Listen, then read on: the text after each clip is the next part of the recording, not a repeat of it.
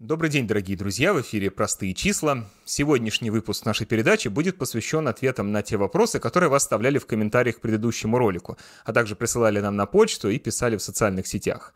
Ответить на все вопросы, к сожалению, не представляется возможным, их было слишком много, поэтому мы с товарищами отобрали самые актуальные, острые, злободневные и интересные, на наш взгляд, обращения зрителей, на которые я сейчас предоставлю свои, по возможности, короткие ответы. Вопрос номер один – Экономика России растет. Значит, санкции не подействовали, и у нас все хорошо? Или чем обусловлен этот рост? Начать надо с, собственно, статистических данных. В 2022 году экономика у нас упала более чем на 2%, по данным Росстата. В 2023 году Росстат зафиксировал рост ВВП в 3,6%. Итого к 2021 году Общий экономический рост составил полтора процента ВВП. Ну, казалось бы, экономика растет, и у этого должны быть какие-то объяснения. Я выделил четыре ключевых фактора, которые повлияли на экономический рост в 2023 году и обеспечили это восстановление после кризиса 2022. Первое – это рост потребления домохозяйства. Очень ярко в статистике проявляет себя увеличение потребления э, товаров э, каждодневного использования, товаров длительного пользования российскими семьями, домохозяйствами. У этого явления есть две причины причины. Во-первых, отложенный спрос с 2022 года. Многие домохозяйства опасались тратить большие суммы в 2022 году и отложили решение о покупке товаров на будущее. Вот это будущее настало, и сейчас люди массово пошли приобретать товары, которые ранее приобретать отказывались. А второй фактор — это повышение доходов населения. В реальном выражении они выросли на 5,5 почти процентов в 2023 году, так показал Росстат. Э, это что, что это за показатель такой? Реальные располагаемые доходы выросли на 5,5 процентов. Это значит, что увеличилось количество денег у людей на руках. Это сумма, которая остается после оплаты налогов и за вычетом инфляции. То есть в реальности покупательная способность домохозяйств выросла. Объясняется это в первую очередь ростом заработных плат в целом ряде отраслей, поскольку в России наблюдается дефицит рабочей силы, а значит, э, многие предприятия готовы повышать работникам заработные платы. Также стоит иметь в виду и те э, средства, которые поступали домохозяйствам в виде трансфертов от бюджета. Все это повысило спрос. Конечно, неравномерно высокое неравенство у нас в стране, поэтому у каких-то семей реальные располагаемые доходы выросли еще сильнее, значит, и потребление выросло, но какие-то семьи вряд ли почувствовали хоть какое-то повышение собственного благосостояния, тем не менее, средние значения порядка 5,5%, и это первый фактор экономического роста. Второй фактор экономического роста — это обрабатывающая промышленность, а точнее военно-промышленный комплекс и все, что с ним связано. В статистике очень ярко проявляет себя рост производства готовых металлических изделий, а, а также электроники и так называемых прочих транспортных средств, что относится преимущественно к военной технике. Третий фактор экономического роста. Это, как я уже сказал, дефицит бюджета, бюджетные трансферты домохозяйствам и компаниям, которые обеспечили, во-первых, заказы компаниям военно-промышленного комплекса, а во-вторых, обеспечили э, семьи дополнительными денежными средствами, которые пошли на потребление. И четвертый фактор, э, который многие упускают из вида, на мой взгляд, он важен, это потребление компаний в запасы. Это тоже очень ярко проявляет себя в статистике. Предприятия увеличивали, увеличивали складские запасы весь 23 год, год. И это, вероятно, говорит о том, что они, э, многие российские предприятия, имеют проблемы с доступом к отдельным товарам и в условиях санкций пытаются накопить их определенный запас, чтобы не нарушать производственный процесс. Кроме того, накопление запасов, накопление складских запасов может быть признаком перепроизводства, э, в частности, в секторе недвижимости и в других отраслях, которые не могут сбыть свою продукцию в условиях э, спада ажиотажа. Особенно ярко это видно на рынке недвижимости. Ажиотаж прежних лет сегодня спал, и можно сказать, что рынок недвижимости находится в некоторой стагнации. Отсюда часть э, произведенной продукции, часть построенных домов не может быть реализована, что выражается в статистике в виде инвестиций в складские запасы. Э, это четыре фактора, которые обеспечили экономический рост, но недостаточно их обозначить, поскольку непонятно, а как на все это повлияли санкции. А санкции повлияли прямым образом. Во-первых, они заставили государство изменить макроэкономическую политику и увеличить расходы. Дефицитный бюджет — это большая редкость для России последних наверное, лет 15. Государство всячески экономило, копило деньги, отказывалось вкладывать их в производство, а тем более давать домохозяйствам, но жизнь заставила, вынуждены были залезть в дефицит и тем самым простимулировали отдельные отрасли промышленности, э, в общем, обеспечив мобилизацию ресурсов.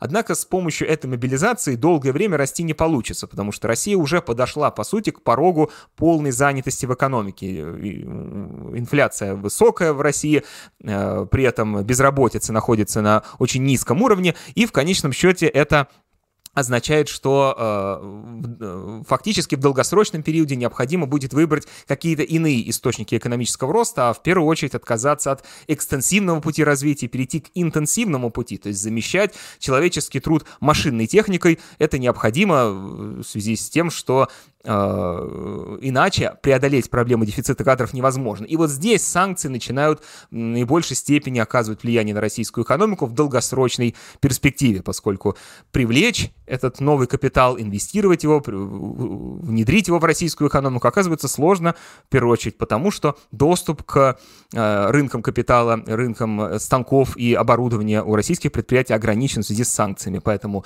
влияние санкций будет проявлять себя в долгосрочной перспективе и на самом деле уже начинает себя проявлять, просто не всегда мы это видим в макроэкономической статистике.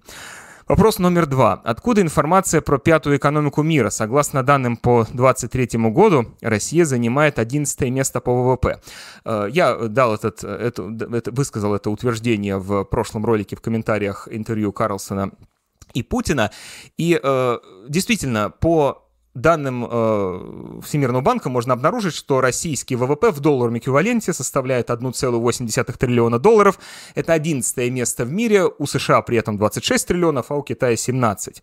Но доллар доллару рознь. Когда мы сравниваем э, страны в долларах, мы должны принимать во внимание важные обстоятельства. Покупательная способность долларов в разных странах разная.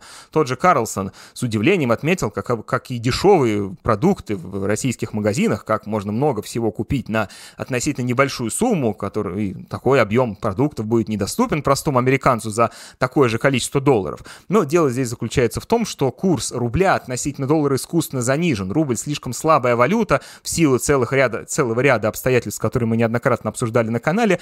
И переводить напрямую рубли в доллары по такому курсу будет некорректно. Это будет не, это, дан, эти данные не будут учитывать разницу в ценах. Поэтому статистика использует показатель паритета покупательной способности. Необходимо рассчитать такой курс Э, отношение рубля к доллару, который бы учел фактор разницы цен. И в этой связи, например, Всемирный банк берет какую-то корзину товаров, смотрит, э, за сколько ее можно купить. Ну, например, за 1 доллар, и точно такая же корзина товаров в Москве будет и в России стоит 28 рублей. Вот по такому курсу рублевый ВВП будет пересчитываться в долларовый. Мы получим э, ВВП по рассчитанный по паритету покупательной способности. И вот он уже в России будет значительно большим, не 1,8, а 5,2 триллион долларов, чуть больше, чем у Германии, которая занимает шестое место, ну а Россия с таким показателем находится на пятом месте в мире. Правда, это ни о чем не говорит.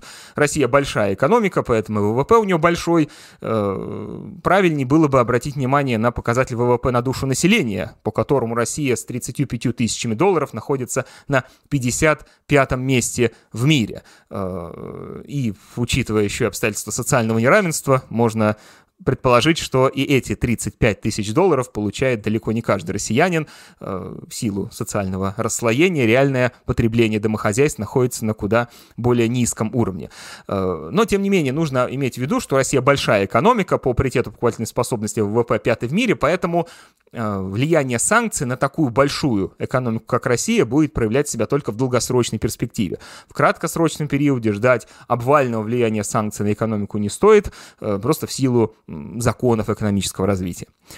Следующий вопрос. Продолжает ли Россия вкладывать деньги в недружественные страны, в том числе в американские ценные бумаги, размещать средства в их банках? Если да, то почему ничему не учит история с заморозкой активов, не говоря уже про патриотические соображения?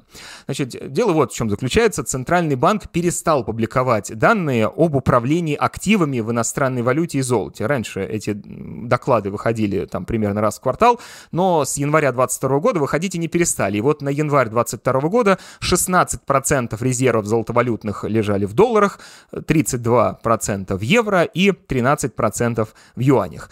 Э, в Европе активы Центрального банка э, соразмерной 30 миллиардам долларов были заморожены, как известно, в ходе санкций. И сейчас, очевидно, в европейские облигации вкладываться никто не будет, как в американские тоже, потому что они тут же будут подвергнуты заморозке. Но значит ли это, что у России нет резервов в долларах и евро? Нет, не значит. Раньше эти резервы хранились в виде, покуп... в виде купленных на евро и доллары ценных бумаг э, западных государств. Э, европейских государств и Соединенных Штатов. Это высоколиквидные активы, которые можно легко продать на рынке и получить за них э, соответствующий объем э, денежной массы долларов и евро, который можно использовать для стабилизации рынка. Зачем вообще государству резервы? Они нужны для стабилизации финансового рынка, когда на рынке не хватает долларов и евро, Центральный банк их продает и предлагает их импортерам. На эти деньги можно купить какие-то товары из-за рубежа. В итоге сейчас Россия никуда не ушла ни от долларов, ни от евро, евро, да, их роль снизилась в российской внешней торговле, но, тем не менее, остается довольно велика. Если мы посмотрим на статистику российского валютного рынка, то обнаружим, что торги по паре рубль-доллар э, составляют 35% всех сделок. По паре евро-рубль 13%. По паре евро-доллар э, еще 3%. В итоге практически половина всех сделок на валютном рынке связана с евро и долларом. То есть эта валюта активно используется российскими компаниями и домохозяйствами для разных сделок. Э, на пару рубль-юань приходится примерно 40% сделок на российском валютном рынке. То есть, в общем, половина сделок в э, валютах недружественных стран, а значит, государству нужно иметь эти валюты в резерве, чтобы компенсировать провалы в нужное время. Так что же теперь делать? Если по-старому хранить золотые, э, золотовалютные запасы в виде долларов и евро, инвестированные в западные бумаги, невозможно, как тогда обеспечить накопление резервов? И очень интересное э, наблюдение тут я сделал, прочитав доклад, э, отчет Центрального банка за 2022 год. Там написано буквально следующее. На фоне усиления снижения геополитических рисков, начиная с 2014 года, Банк России наращивает вложения в активы, которые не могут быть заблокированы недружественными государствами, как то золото, китайские юани и наличная ино э, иностранная валюта. О чем это говорит? Это говорит о том, что валюту просто в буквальном смысле в виде долларов и евро, в виде банкнот, э, э, эмитированных иностранными государствами завозят в Россию и складывают в хранилище Центрального банка. Причем здесь делается оговорка, что этот завоз осуществлялся из-за границы в объемах, ограниченных возможностями логистики. Вот сколько может, условно говоря, фура долларов перевести через границу, вот столько долларов и евро окажется в резерве Центрального банка. То есть валюта в резервах есть, просто она не вложена в долговые бумаги западных государств, поскольку сейчас это невозможно в условиях э, санкционного давления, эти деньги будут немедленно заморожены. Э, следующий вопрос. Вы сказали, что Западу не выгоден развал России на несколько государств, но почему же тогда Запад развалил СССР? Э, было несколько вопросов такого содержания, и здесь, очевидно, идет отсылка к разговору Карлсона и Путина, и э, комментарии Такера Карлсона, записанный после этого интервью, где он сказал, что Западу, в общем, не особо выгодно разваливать современную Россию по целому ряду причин. Ну, я здесь добавлю свои пять копеек.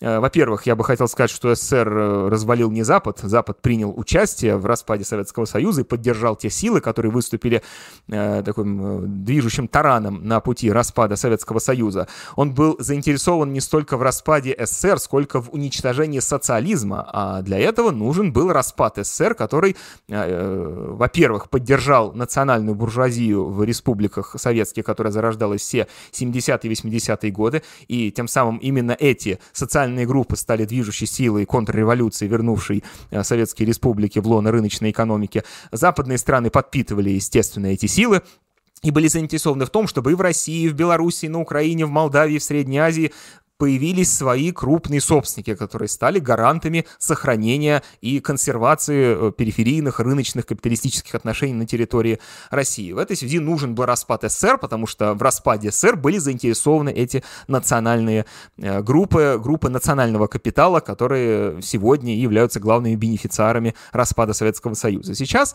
проблемы борьбы с социализмом на территории России нет. Куда важнее поставить под контроль единую российскую экономику, э, сделать ее открытой для иностранных инвестиций из-за рубежа, получить доступ к российской трубе, а вот эти бесконечные переговоры с несколькими царьками, которые выдергивают друг у друга ядерную кнопку и волюнтаристски перекрывают э, трубопровод, э, вентили на трубопроводах, не добавляют стабильности процессу накопления капитала, и они не, не, не, не столь интересны западному миру куда выгоднее было бы иметь подконтрольную единую централизованную Россию, которая стабильно бы обеспечивала поставку ресурсов и э, не создавала угрозу э, применения ядерного оружия э, в связи с каким-нибудь локальным конфликтом между э, небольшими республиками, делящими влияние и власть на территории бывшей единой, объединенной, но распавшейся России. Очень характерный здесь пример события э, прошлых лет, э, даже прошлых десятилетий, отношения России и Украины по газовому вопросу. Вот вам, пожалуйста, две страны, объединенные общим газовым трубопроводом. Сколько проблем Европейскому Союзу создали украинцы, э, вступая в газовый конфликт с Россией, каждый раз обещая перекрыть вентиль в Европу и тем самым потреблять оплаченный европейцами газ. Это как раз отголоски, такие побочные эффекты распада единой экономической системы. Но если тогда, в конце 80-х, начале 90-х, это необходимо было для борьбы с социализмом, сегодня э, такой проблемы нет, и э, единая централизованная Россия является важным фактором стабильности мировой экономики. Другое дело, что это государство должно находиться под контролем западных инвесторов. Следующий вопрос. Что вы думаете о смерти Алексея Навального? Ну, с Алексеем Навальным я был лично знаком, общался с ним хоть один раз, но довольно долго, целый час мы с ним сидели, дискутировали о проблемах муниципального характера в Москве. Я был тогда муниципальным депутатом в районе Марина Рощи, и Навальный пригласил меня на беседу, пытался таким образом за, заручиться моей поддержкой. Я был в Мариной Роще единственным оппозиционным депутатом, э, и моя подпись ему нужна была для того, чтобы Навальный мог выдвинуть выдвинуться на выборах мэра столицы. Я тогда эту подпись Навальному не дал, а позже Алексей Навальный получил эту самую необходимую от района Марина Роща подпись, э, как бы смешно это ни звучало, от депутата Единороса, главы нашей, главврача местной поликлиники. Это, кстати, к вопросу о том, в каких отношениях либеральная оппозиция находилась с государством. Очевидно, там были свои э, группы влияния. Собянин потом объяснял это тем, и, кстати, окружение Навального тоже объясняло тем, что Собянин просто хотел провести конкурентные выборы и показать всему миру, что он является э, демократически избранным московским мэром. Однако э, на самом деле здесь ситуация находится э, в более таком затуманенном состоянии, слишком много сфер влияния и передела интересов, э, процессы передела собственности, передела интересов э, проявляют себя в российском правящем классе. Очевидно, у Навального были э, силы, которые поддерживали его в высших эшелонах власти, использовали в качестве тарана против э, конкурентов э, за место у кормушки. Другое дело, что потом его доброжелатели потеряли свое влияние э, в высшем, высших эшелонах российского государства, и тем самым Навальный лишился этой поддержки и защиты. Но тогда я не поддержал его не по этой причине, а потому что не разделял его программу и взгляды, в значительной степени отдавали популизмом. Известно, что Навальный сменил много политических э, позиций в разных идеологических э, кругах. Был он националистом и либералом, а в конце своей политической карьеры стал активно заигрывать с левыми идеями, таким левым популизмом занялся. Но в его программе было множество противоречивых суждений, одновременное предложение повысить, зарп... повысить заработные платы и пенсии, при этом снизить налоги на бизнес, но в реальности это нереализуемо. Как правило, после того, как политик с такой программой приходит к власти, он снижает налоги на бизнес, но почему-то забывает повысить пенсии. Очень характерно, что Алексей выступал против пенсионной реформы в 2018 году, но в 2014-2012 годах его партии «Прогресса», партия «Народный альянс» в своих э, политических заявлениях предлагали, собственно, провести пенсионную реформу и повысить пенсионный возраст, считая это необходимым, э, и, по сути, предлагали те же самые аргументы, которые затем стал использовать правящий класс, российское государство. Кстати, этот тезис интересный про одновременное повышение пенсии и снижение налогов на бизнес, э, сторонниками Навального объяснялось тем, что разницу мы покроем за счет э, борьбы с коррупцией, за счет обеления тех теневых потоков денег, которые уходят из бюджета вовне, но поскольку масштабы коррупционных сделок неизвестны, можно бесконечно манипулировать этими данными и объяснять любые популистские проекты возможностью профинансировать их за счет денег, отнятых у коррупционеров. Кроме того, в основе программы Навального лежали идеи приватизации, либерализации. Много он говорил о господстве малого бизнеса, о том, что он занимает доминирующее положение в современной экономике, а значит, нужно непременно его поддерживать. Помнится мне его известное предложение э, дерегулировать малый бизнес на примере, приводил пример с какой-то студенткой, которая приезжает э, на лето на Алтай к бабушке, собирает там травяные чаи, а потом продает знакомым, зачем ей регистрироваться, зачем ей, дескать, платить налоги. Вот будь я президентом, я бы уж ей обеспечил самые благоприятные и спокойные условия и вообще оставил бы ее в покое. Но спрашивается, что мы будем делать тогда, когда клиент такой такого производителя попьет чайку, собранного в Алтае, с какими-нибудь неправильными травами и отправится в мир иной, кто будет нести ответственность за э, такую продукцию, должна ли здесь быть сертификация, должен ли быть здесь государственный контроль, непременно должен быть. Другое дело, палку с этим перегибать не надо, но предложение дорегулировать малый бизнес звучало крайне популистски в глазах, в изречениях Навального, ну и, собственно, понятно, он опирался на средний класс, он опирался на мелкую буржуазию, это был его главный электоральный потенциал, главный электоральный его ресурс, хотя по факту идеи Навального в большей степени соответствовали интересам крупного капитала, иностранного капитала, который, конечно, э, получил бы большее влияние на российскую экономику, если бы идеи по приватизации, либерализации, дерегулированию российского рынка были бы реализованы на практике. В этом смысле противостояние Путина и Навального было ничем иным, как борьбой двух капиталистических кланов, такого национального, патриотически ориентированного э, Капустобородова э, против западного транснационального. Ну, в общем, трудящимся предлагалось выбрать между клопом и клещом. Вот кто из этих насекомых предпочтительнее будет сосать кровь с вашей шеи. А, но при всем при том, что я не поддерживал Навального политически, я не могу не признать значимость его антикоррупционных расследований. А, с их помощью мне удавалось э, в значительной степени повлиять на мировоззрение многих аполитичных своих коллег, знакомых, друзей. Э, Навальный здорово раскрывал паразитизм элит, э, он был успешным организатором политических действий, наверное, самым успешным политиком-организатором за все постсоветские годы. Он открыл рабочие штабы, которые были таким прототипом будущей довольно мощной политической силы, политической партии, которой ему, по сути, не позволили Э, организовать. И именно по этой причине, потому что Навальный и его команда, и те, кто стоял за Навальным, представляли большую угрозу российскому правящему классу, российской элите, российской, российскому политическому истеблишменту, э, его устранили таким топорным способом. Сначала признав экстремистом и террористом вместе с его э, общественными движениями, затем посадив в тюрьму, а э, затем включив во все возможные э, списки, которые э, ставили на него пожизненное клеймо, не позволяя участвовать в политике политики. Э, но, тем не менее, этот человек продемонстрировал личное мужество, готовность идти до конца, и в этой связи нельзя не испытывать уважение к такому поведению. Человек э, показал готовность отстаивать свои идеи, э, в том числе рискуя, как оказалось, жизнью. Э, и я полагаю, что многие сторонники, которые искренне поддержаны Навального, как минимум заслужили то, чтобы их представитель присутствовал в российском политическом поле, э, в том числе избирался на должности в разные органы власти. Уж точно не российская полицейщина, а сами граждане э, способны и достойны определять, кто может быть их представителем государственной власти, но а кто этого права недостоин. А, вопрос следующий. А, надо ли участвовать в президентских выборах и за кого надо голосовать?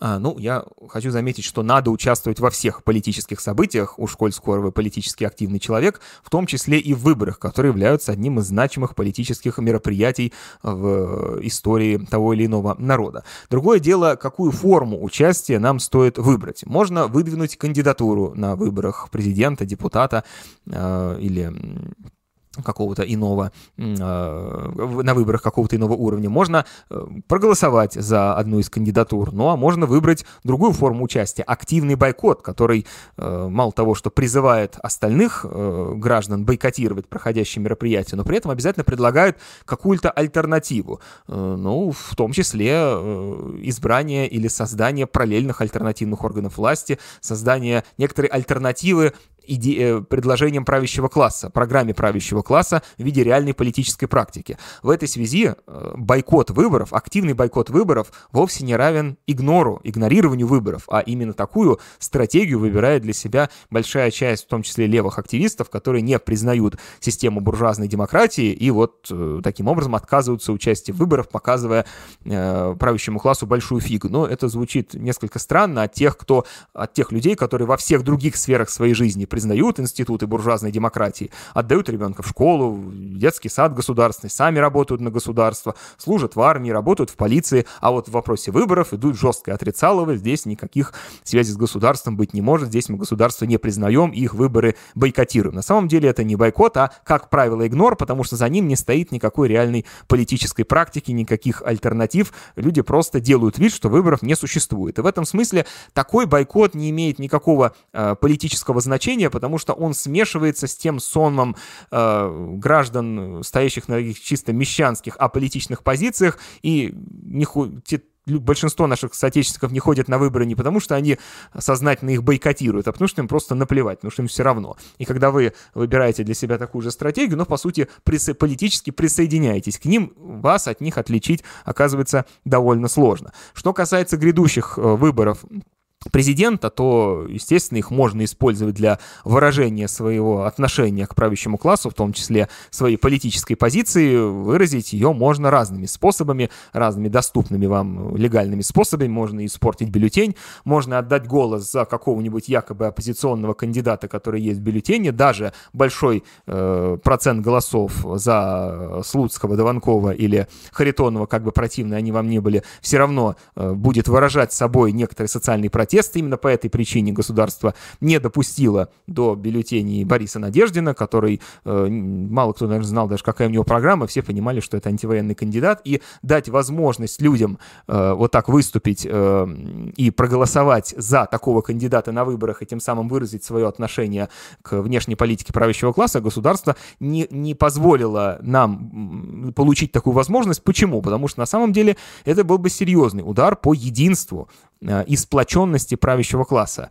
Э, сплочены они потому и вокруг президента, вокруг правящей партии, потому что убеждены в их непотопляемости, в их абсолютном доминировании в российском политическом поле, но э, вот такие электоральные процедуры, которые выразят реальное отношение граждан к власти в виде протестного голосования, заставят правящий класс на это реагировать, принимать какие-то меры, значит, совершать ошибки. И именно это обстоятельство может положительно повлиять на политические перемены в нашей стране. Да, конечно, электорального смысла это иметь никакого не будет, однако под лежачий камень вода не течет, и нужно использовать все возможности, чтобы высказать свое отношение к происходящему в нашей стране.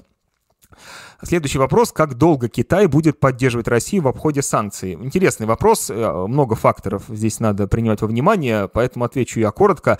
Э, интересы самого Китая и его компании являются в том случае доминирующими. Китай не клялся России в вечной дружбе, и та помощь, которую Китай оказывает России, э, определяется исключительно корыстными, вполне материальными и ну, такими исчисляемыми, прагматичными интересами китайского капитала в мире и на территории России. Китай Китай освоил те отрасли, из которых ушли э, западные инвесторы в мобильной промышленности, в строительстве.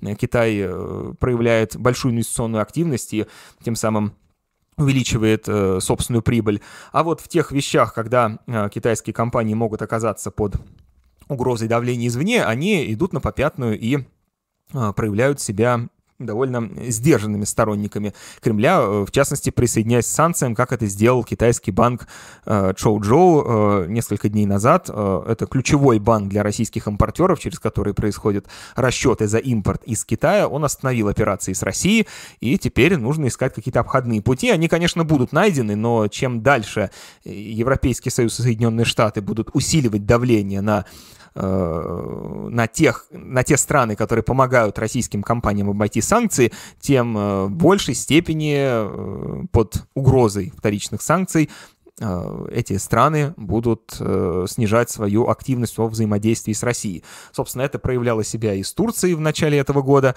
в конце прошлого, ну, в 2023 году. Тогда многие турецкие компании, турецкие банки ограничивали переводы из России и сильно затягивали процесс оплаты товаров, как импортных, так и экспортных, и до сих пор проблема в полной мере не решена. Друзей, откровенных союзников, как мы в одном из наших роликов рассказывали, у современного российского правящего класса практически нет. Есть временные попутчики, которые воспользуются слабостью России э, в условиях санкционного давления, но вряд ли готовы будут пожертвовать э, своим благосостоянием ради политических амбиций российского правящего класса. Следующий вопрос. Мы наблюдаем тупик, мы наблюдаем тупик капиталистической системы или капитализм еще повоюет? Ну, такой вопрос дискуссионный. Начать надо с того, а каков же драйвер развития капитализма, что исторически двигало его и способствовало воспроизводству э, капиталистического, капиталистической формации у вас в основе этого движения капитализма лежит научно-технический прогресс, который э, в логике своей выглядит следующим образом. Каждая страна, страна, экономический лидер, который относится к центру мирового капитализма, осваивает новый технологический уклад, внедряет в себя новые трудосберегающие технологии, которые повышают э, краткосрочно норму прибыли, а отсталые трудозатратные производства переносят на периферию э, для того, чтобы увеличить норму норму прибыли от технологии прошлого поколения. Э, и до тех пор, пока у, под контролем стран центра мирового капитализма, сегодня это западные страны, находится большой объем периферии, выраженной в рабочих руках, которые готовы заместить собой э, трудящихся западных стран, э, этот потенциал, эта периферия, неосвоенная еще периферия западным миром, является тем ресурсом, с помощью, которых, с помощью которого капитализм будет развиваться и дальше. И я полагаю, что когда текущее противоречие, текущее противостояние, текущий политический кризис между крупнейшими экономическими державами пройдет, определится новый лидер, то капитализм сделает, пожалуй, еще один виток в этой цикличной цепи и, расширяясь на новые, э, неосвоенные еще не капитализированные страны, а их примерно еще 16 э, в той или иной степени неосвоенных западными и восточными корпорациями. Стран, об этом мы делали, кстати, отдельный ролик, вот они будут резервом, ресурсом для очередного витка роста мировой экономики, для очередного витка глобализации, а вот тогда система подойдет к своему тупику и будет, собственно, собственно, на повестке дня поставлен вопрос, а как развиваться дальше, где взять новую периферию, и в этом смысле придется превращать развитые страны в отсталые и черпать э, источники развития за счет периферии из вот этих стран, которые политической волей, военным путем, дипломатическим давлением, разными другими инструментами э, были когда-то переведены из категории развитых в категорию отсталых. И пример Советского Союза, он здесь очень характерен. Из страны центра социалистического мира мы перешли в периферию периферию мировой экономики. Ну, впрочем, э, все может закончиться значительно раньше ядерной войной, и тогда э, вместе с капитализмом исчезнет и все человечество. Э, следующий вопрос. Почему СВО не начали в 2014 году, сразу после государственного переворота в соседней стране? Неужели российские олигархи настолько глупые, что рассчитывали договориться с нацистами о сохранении своих активов на данной территории? Э, ну, глупыми их назвать, наверное, нельзя.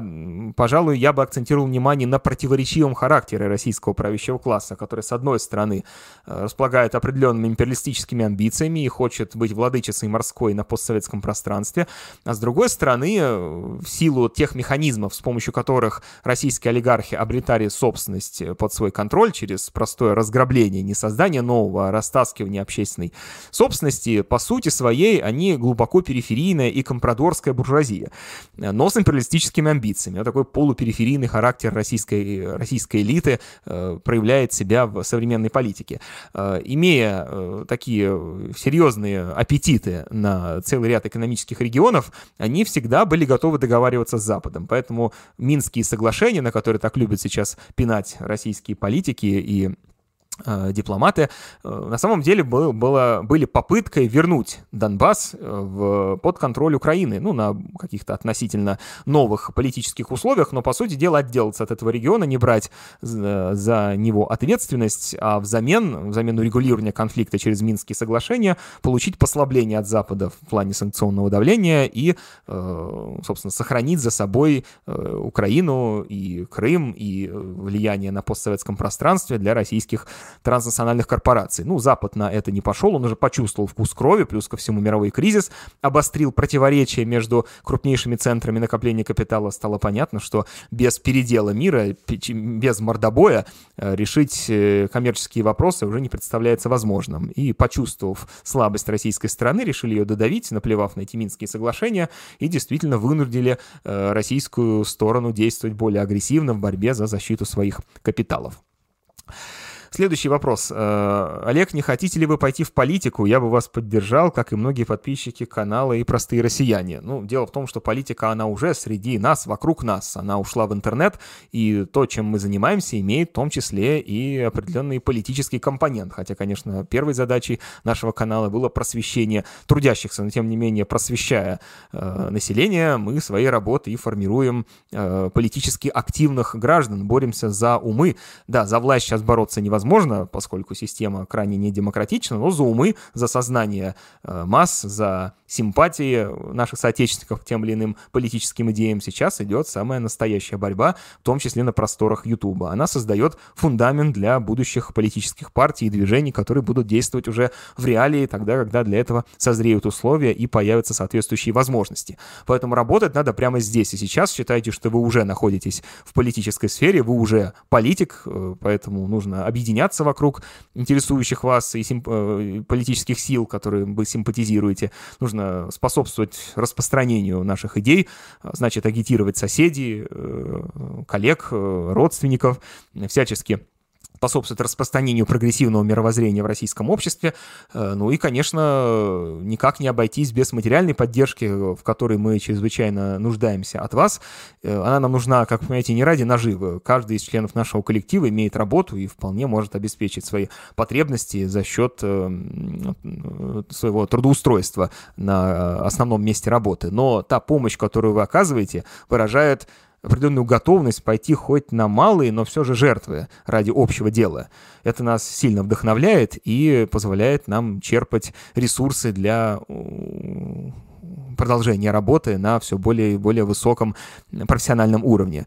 Э, при этом мы с товарищами, беря на себя ответственность таких, как, как говорится, лидеров общественного мнения в левом спектре российской политической мысли, э, как вы понимаете, рискуем как свободой, так и, как показали последние события, и жизнью. Поэтому мы надеемся, что для вас это не простое развлечение, и вы выступаете в данном процессе не только в роли потребителей контента, но и в роли проводников наших идей в российское общество, а также э, наших соратников, товарищей, соучастников единого политического процесса, который имеет общие для нас э, политические цели. Следующий вопрос. Э, Олег, нет ли смысла уехать из России и сберечь себя для будущих политических баталий? Убийство Навального заставляет задуматься над перспективами свободно мыслящих людей. Ну, для меня уезд, э, эмиграция из России являлась бы неблагоприятным развитием событий. Да, в истории примеров таких немало. Ленин прожил за границей, большевики значительную, многие, многие из руководителей партии большевиков провели определенную часть своей жизни за границей, вынужденной иммиграцией. Но Ленин уезжал из России, оставляя боевую политическую силу здесь, в стране, и э, помогал и информационно, идеологически, э, административно, находясь за границей, и вернулся, как только возникла соответствующая возможность. В России условий таких нет, и когда российский политик сегодня покидает страну, я убежден, он теряет значительную часть политического авторитета и доверия от общества, а значит и теряет весь тот потенциал, который был наработан предшествующими э, годами э, политической деятельности. Следующий вопрос. А, почему столь низка активность российского капитала в Киргизии, несмотря на то, что страна является членом ЕАЭС и ОДКБ, а также одним из немногих постсоветских государств, где русский язык сохраняет статус государственного? Кстати, о русском языке очень рекомендую а, видео на канале Вестник Бури. А, там почти на два часа рассказывается подробно о том, в каком состоянии находится э, русский язык, его культурное влияние, число носителей и так далее. Очень интересный материал, всем рекомендую. А пока же хочу заметить, что в Киргизии э, русский язык не является официальным, он имеет статус государственного. Это чуть ниже, чем официальный по своему статусу, но тем не менее треть населения Киргизии говорит на русском, и российский капитал, конечно, эксплуатирует Киргизию, просто не в виде размещения там прямых инвестиций, потому что не всегда для этого существуют соответствующие условия в виде развитых институтов, и инфраструктуры, и других э, обстоятельств, необходимых э, для э, инвестирования в экономику этой страны, российский капитал эксплуатирует Киргизию за счет использования дешевой рабочей силы. Большое количество мигрантов из Киргизии работают в России и обеспечивают, во-первых, увеличение предложения на рынке труда, что сбивает заработные платы на территории страны, и ну, тем самым обеспечивает российский капитал дешевым сырьем в виде дешевой рабочей силы. А, кроме того, лучшая, самая активная, самая производительная рабочая сила едет из Киргизии в Россию. Ну а теперь еще и Киргизия помогает российскому капиталу обходить санкции через систему параллельного импорта. Следующий вопрос. Если пофантазировать и представить, что некоторая страна, устойчивая, самодостаточная, начнет у себя в стране социалистические преобразования, сможет ли это привести к запуску цепной реакции и вовлечению других стран в этот процесс? Э, ну, очевидно, все начнется с какой-то одной страны, э, ну или, может быть, с некоторой группы стран. Э, в истории так оно и происходило. В России свершилась революция, но большевики явно не рассчитывали на сценарий строительства социализма в одной отдельно взятой стране. К этому они пришли уже позже, вынуждены, когда увидели, что ни в Германии, ни в Болгарии, ни в Венгрии, ни в Финляндии, где созревали благоприятные предпосылки для социалистической революции, рабочие так и не смогли победить. Хотя большевики надеялись, что именно Германия втянет нас в социализм как на санях, поскольку э, немецкая промышленность, немецкая экономика находилась на куда более высоком уровне развития, и в ней складывались более благоприятные предпосылки строительства социализма, чем в полукрестьянской Российской империи. Э, кроме того, э, уже победа в Великой Отечественной войне, во Второй мировой войне э, давала яркий пример торжества Советского Союза и стимулировала симпатии народов многих стран к коммунистической идее. И в этой связи всем хорошо известно, что далеко не только на гусеницах танков приходила советская власть в Восточную Европу, в целом ряде стран на выборах в органы власти коммунисты побеждали в соревнованиях соревновательной, конкурентной борьбе с другими политическими силами. Э, и это было неудивительно. СССР был примером для всего мира, примером э, успешной экономики, э, сильной армии, прогрессивного социального устройства. И, конечно, пример СССР заражал многие страны мира, заражал народы на борьбу. И я думаю, что им в будущем произойдет все примерно так же. Начнется с какой-то одной страны, но этот, этот так сказать, принцип домино, этот эффект домино распространится распространится на э, всю мировую экономику и вовлечет в орбиту социалистического мира э, большое количество стран, а в конечном счете и весь мир. Э, следующий вопрос. Почему перенакопление капитала вызывает кризис в экономике? Ну, начать надо с того, что такое накопление капитала. Накопление капитала — это инвестиции, которые происходят в двух формах. В форме концентрации капитала и централизации капитала. Концентрация капитала — это превращение прибавочной стоимости в новый капитал, то есть компания на прибыль строит, там, условно говоря, новый завод, э, закупает новые станки, капитала становится больше. Централизация капитала предполагает процесс слияния и поглощения. Капитала от этого в стране в целом больше не становится, но конкретная компания увеличивает свой объем капитала за счет поглощения капитала э, конкурента. Э, перенакопление капитала возникает тогда, когда в какой-то отрасли или даже стране в целом возникают слишком благоприятные условия для инвестирования. Ну, например, в силу э, высокого спроса на какой-то товар, а, цена этого товара взлетает до небес и подрывает тем самым пропорции между ценой и стоимостью. Таким образом, ценовые пропорции начинают отклоняться от стоимостных пропорций. То есть, условно говоря, на производство товара нужно потратить столько же времени, сколько и раньше, технологии не изменились, а вот цена пошла сильно вверх, сильно превышая стоимость. И таким образом, потратив столько же времени, сколько и раньше на этот товар, вы можете обменять его на большее число товаров э, в силу возросших цен из-за например, ажиотажного спроса. Это привлекает дополнительные инвестиции в отрасль. Э, каждый инвестор думает лишь о собственном обогащении, поэтому э, мало кто э, задумывается о будущем, компании не, не пытаются выстроить единые общие для всей отрасли производственные планы. Э, наоборот, все скрывают свои бизнес-планы от конкурентов. И для того, чтобы получить как можно больше прибыли здесь и сейчас. В конечном счете, каждый беспокоится о собственном благополучии. Это приводит к тому, что товара на рынке становится слишком много. Все хотят произвести как можно больше товаров такой привлекательной для инвестиций отрасли. Э, возникает перепроизводство, то есть объем предложения превышает возможности платежеспособного спроса, и Э, в общем, вложенные деньги не удается отбить, э, не получается их вернуть с прибытком, что необходимо для процесса капиталистического воспроизводства. А ресурсы уже куплены, рабочая сила уже использована, нужно платить зарплату, нужно э, оплачивать услуги подрядчиков, и предприятия начинают разоряться, возникает проблема перенакопления капитала. Слишком много инвестиций, которые выражают собой анархию капиталистического производства. Анархия здесь заключается в том, что каждый заботится о своем благополучии, при этом никак не координируя и, и не унифицируя производственные стратегии друг с другом. В итоге рынок регулярно попадает в кризис перепроизводства. Это проявляет себя в разные годы, в разных отраслях.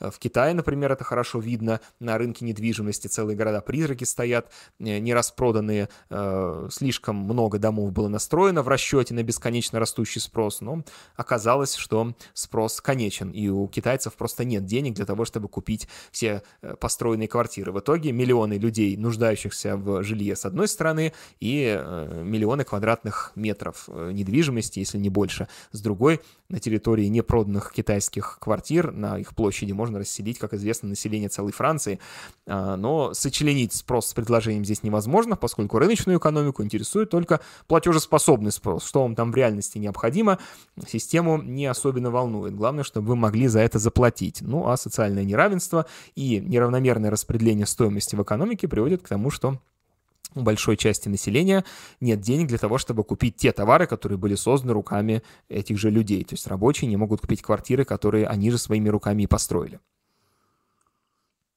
Следующий вопрос. Нельзя ли разъяснить вред иностранных инвестиций? Платят ли иностранные компании налоги в полном объеме? Если проблема в вывозе капитала за границу, то получается, что местные владельцы бизнеса, которые зарабатывают тут, а тратят там ничем не лучше. Ну, я бы не использовал здесь слово вред или польза. Вообще нет понятия хорошо или плохо в науке. Я бы сказал, что иностранные инвестиции — это очень противоречивое явление. Может быть, помните вы, как в 90-е годы, да и 2000-е, пожалуй, тоже, в политической программе любого уважающего себя политика был тезис о необходимости привлекать иностранные инвестиции. Перед его величество иностранным инвестором расшаркивался любой депутат, чиновник, э, президент э, и кто угодно. Считалось, что э, если в страну приходят иностранные инвестиции, это абсолютное добро, и чем больше вы их смогли привлечь, тем лучше. Однако возникает вопрос, а зачем иностранный инвестор приходит в страну? С какой целью? Уж не с гуманитарной миссией, это точно. Компания приходит туда, где можно извлечь прибыль. И если брать, например, современную российскую экономику, то куда бы могли прийти иностранные капиталы в добывающей отрасли и в отрасли, э, предполагающей отверточную, в производство, предполагающее отверточную сборку, ну, например, автомобилей, как это было на предприятиях автомобильных от западных инвесторов.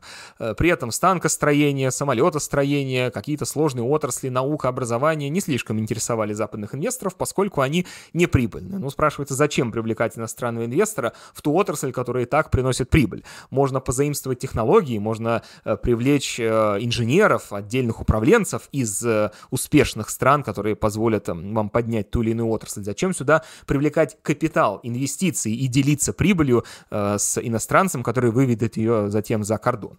Но при этом, конечно, в отдельных случаях инвестиции могут играть прогрессивную роль, создавать рабочие места, э, давать технологии, особенно тем странам, которые вообще не способны, например, освоить какое-то месторождение э, какого-то редкого природного ресурса. Тогда, конечно, без запуска, без привлечения иностранных инвестиций невозможно запустить производство такого рода.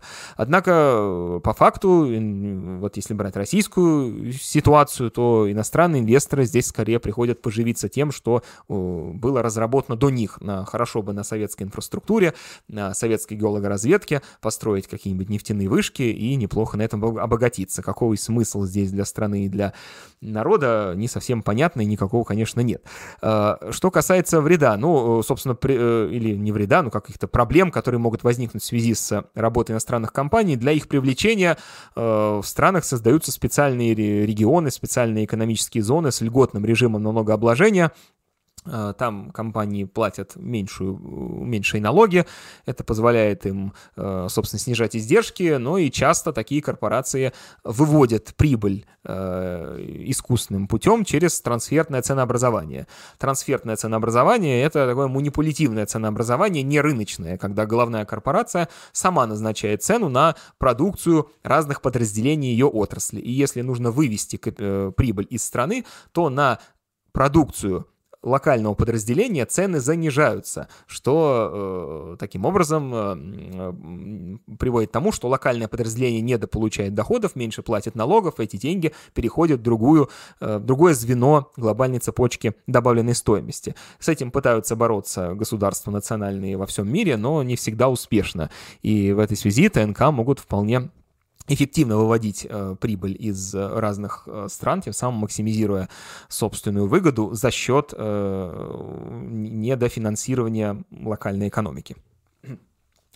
Слышал у одного блогера следующий вопрос, что если понизить зарплаты учителям в два раза, то ничего не поменяется. Они же больше ничего не умеют делать, и так и останутся работать в школах. Вы согласны?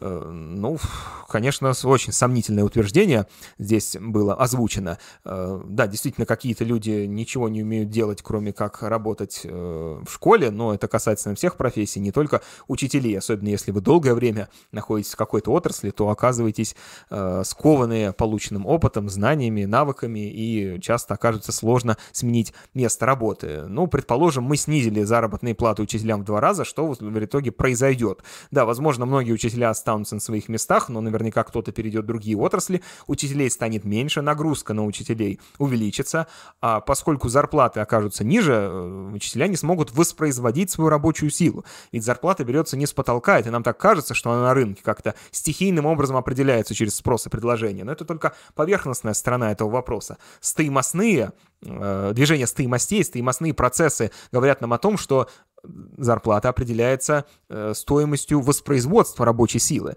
Зарплата должна покрывать все издержки, которые необходимы для того, чтобы работник смог прийти на следующий день на работу с теми же силами и как минимум не с упавшей квалификацией. А учителю нужно поддерживать квалификацию, э, посещая соответствующие конференции, изучая профессиональную литературу, как минимум тратя время на досуг. И если всего этого лишить российского учителя, то, безусловно, качество образования в России сильно упадет, поэтому не стоит снижать зарплату учителям. Наоборот, Э, работникам э, такой сферы необходимо сильно повышать заработные платы, делать работу учителем привлекательной, повысить конкуренцию э, людей за право работать учителем. Это позволило бы в значительной степени повысить качество образования, хотя, конечно, это невозможно сделать без переустройства отраслевой структуры российской экономики. Образование подстраивается под потребности экономики, если экономике не нужны образованные люди, то качественному образованию взяться неоткуда. Следующий вопрос. Российский капитал выводил огромные суммы в офшоры, вкладывал в ценные бумаги США и стран Европы, создавал отнятый позже золотовалютный резерв. Эти вложения в сумме превосходят прямые инвестиции в страны СНГ более чем в 10 раз. По какой причине вложение в производство в странах СНГ являлось менее приоритетным, если мы видим, что вкладываться есть куда, Китай же вложился. Но, во-первых, все же не в 10 раз, там поменьше. Инвестиции российских компаний на постсоветском пространстве измеряются примерно суммой в 50 миллиардов долларов, э, ну, может быть, чуть меньше, а заморожено было 300 миллиардов. Ну, не в этом дело. Дело в том, что замороженные средства э, — это деньги совсем иного рода. Это деньги государственные, это деньги Центрального банка, они складывались в резервы не для того, чтобы их тратить, а для того, чтобы девальвировать курс российской валюты. Это важная мера для поддержки экспортеров, для поддержки экспортоориентированных сырьевых отраслей и собственников, которые стоят за компаниями из этих сфер российской экономики. Эти 300 миллиардов лежали бы и так мертвым грузом в российской экономике, но в крайнем случае бы их там иногда бы потратили на э, э, компенсацию слишком сильных, э, слишком сильной волатильности на валютном рынке, когда нужно спасти рубль от слишком сильного падения, а в других случаях их никто и не инвестировал, да и не для этого они предназначены, они лежали мертвым грузом и не работали. Другое дело прямые инвестиции российских корпораций, это заводы, приносящие прибыль, это предприятия, это борьба за долю рынка, э, поэтому это нельзя сравнивать живые деньги, пущенные в материальное производство, и резервы, лежащие в, э, в ликвидных бумагах западных э, э, эмитентов. Э, невозможно Центральному банку даже просто по законам экономики было вложить, например, свои золотовалютные резервы в акции какой-нибудь казахстанской э, Э, нефтеперерабатывающей какой-то фабрики, э, поскольку эти деньги нужны срочно, они необходимы тогда, когда нужно быстро, оперативно закинуть на рынок какую-то часть валюты, значит, нужно быстро продать эти деньги, и самое главное их не потерять, поскольку э, они необходимы не для обогащения, а для корректировок дисбалансов на рынке. Плюс ко всему надо заметить, что инвестиции на постсоветском пространстве действительно были относительно небольшими по сравнению с резервами, но это определяется э, сутью российского полупери... полупериферийного капитализма империализма. У него есть империалистические амбиции, он хочет вкладывать деньги за рубежом, однако возможностей для этого не всегда хватает. Во-первых, отраслевой, этот вот, э, отраслевой набор довольно узок. Это нефтегазовый сектор, металлургия, химическая промышленность, ну, может быть, еще атомную электроэнергетику туда можно добавить. Вот, собственно, и все. Э, компетенций часто не хватает, специалистов соответствующих, да и не пускают э, порой инвесторов на территорию тех или иных стран через протекционистские меры, значит, нужно еще пробивать себе путь на местные рынки. Э, у Китая для этого возможностей больше, свободного капитала больше, и компетенций больше, поэтому Китай, конечно, э, больше России преуспел в освоении постсоветского пространства. Следующий вопрос. Э, читали ли вы программу «500 дней»? Если да, то как она вам? Может быть, какие-то пункты э, выделить с негативной или положительной стороны? Да и вообще, как вам Явлинский? Ну, в двух словах, э, программа «500 дней» за авторством Шаталина и Явлинского, двух экономистов, конца 80-х, начала 90-х годов, была предложена по заданию Горбачева и Ельцина. Это программа перехода к рыночной капиталистической экономике от экономики плановой. Предполагала она приватизацию государства государственной собственности, децентрализацию э, российской экономики, переход к свободному ценообразованию и всяческой поддержке частного предпринимательства. Э, подобные программы э, предлагались и другими экономистами того времени, Гайдаром в частности. Вот в конечном счете Гайдаровская программа и легла в основу реформ 90-х годов. Чем же она отличалась от реформы Явлинского и Шаталина? Главная идея программы «500 дней» заключалась в том, чтобы сохранить, ну, как утверждали авторы, сохранить Советский Союз в экономических его границах, но переустроить советскую экономику на новый рыночный лад, то есть в руках центра, в руках правительства оставить вопросы обеспечения госбезопасности и обороны, реализации крупных народохозяйственных программ, обеспечения стабильности рубля, э, регулирования цен на э, ключевые виды энергоносителей, э, вопросы экологической безопасности и внешнеэкономической политики. А республики должны были нести полную ответственность за экономическое развитие своих территорий. При этом ликвидировался бы Совет министров Советского Союза, а экономикой вот этого обновленного государства управлял бы Совет глав правительства правительств каждой республики. А, при этом э, идея Гайдара была противоположной, полностью выйти из союзнических отношений с бывшими социалистическими странами и далее развивать э, самостоятельную Россию в, после распада Советского Союза. А, выиграла идея Гайдара, а не Шаталина и Явлинского. Почему? Идею Явлинского не приняли в силу, во-первых, ее утопичности, ну там были совершенно несерьезные предложения, например, провести приватизацию жилья и мелких предприятий за 100 дней, внимание, вот из этих 500 дней первые 100 должны были уйти на приватизацию. Но я хочу сказать, что до сих пор приватизация жилья в России в полной мере не проведена, хотя уже 30 лет прошло. Как они планировали это сделать за 100 дней, не совсем понятно. Было там еще много мелких противоречий, но самое характерное, почему эта программа не была принята, потому что она предполагала сохранение Советского Союза, сохранение экономического союза государств с единым центром, пусть с ослабленным центром, но все же с центром. А, как я уже сегодня говорил, э, важной целью всех реформаторов и их заокеанских спонсоров э, был э, распад социалистической системы, уничтожение системы социализма. Для этого нужно было уничтожить государство, которое было системообразующим во всем социалистическом лагере, и Сделать это можно было только за счет наделения широким спектром полномочий национальную буржуазию и наделения ее собственностью без какого-либо контроля со стороны центра. Поэтому в итоге и была выбрана программа Гайдара, а не Явлинского. Ну, может быть, и хорошо для Явлинского, что выбрали не его программу, потому что какую программу перехода к рынку капитализма не возьми в те времена, ничем бы хорошим она не закончилась. Непременно она бы несла за собой колоссальные социальные издержки и проклятия в адрес авторов этой программы. Ну, а нереализованные программы всегда оставляют за собой такой идеализированный миф, что можно было бы сделать лучше, а на самом деле был выход бескровный, без, без кризиса, без издержек. Но это все, конечно, заблуждение. Явлинский вряд ли бы э, смог э, избежать участи Гайдара и Чубайса в плане народной нелюбви. Ну а сегодня Явлинский, в общем, перестал быть сколь-либо значимым политиком. Яблоко э, еще, вот, когда я только приходил в политику, 18 лет, сколько это было? Ну, 18 лет назад э, Яблоко еще была более-менее, было каким какой-то политической силой в Москве, организатор митингов, социальной борьбы на муниципальном уровне. Но сегодня Яблоко, конечно, в полной мере себя дискредитировало, потеряло поддержку населения населения, э, даже самую незначительную, ну а Явлинский шагу не ступит без консультации с администрацией президента и в полной мере себя дискредитировал как хоть сколько-нибудь независимый политик. Следующий вопрос. Э, в понедельник Центральный банк соберется для пересмотра или сохранения ключевой ставки. Как вы считаете, увидят ли россияне ставку ниже 16 в ближайшие 10 лет? Ну, я записываю этот материал в воскресенье, 18 февраля, а 16 февраля Центральный банк собрался, такие его совет директоров, на заседание по обсуждению ставки. Они сохранили ее на прежнем уровне 16%, объясняя это теми факторами, которые я обозначал, отвечая на первый вопрос. В России все еще высок внутренний спрос. Но это спрос, конечно, не в первую очередь не со стороны домохозяйства, а со стороны государства, которое покупает танки, пулеметы, э, патроны, э, провизию, медикаменты, одежду для армии, создает э, огромный спрос на эти товары, а значит привлекает в эти отрасли большой объем ресурсов человеческих в первую очередь. Значит, другие отрасли испытывают дефицит ресурсов и вынуждены завышать цены.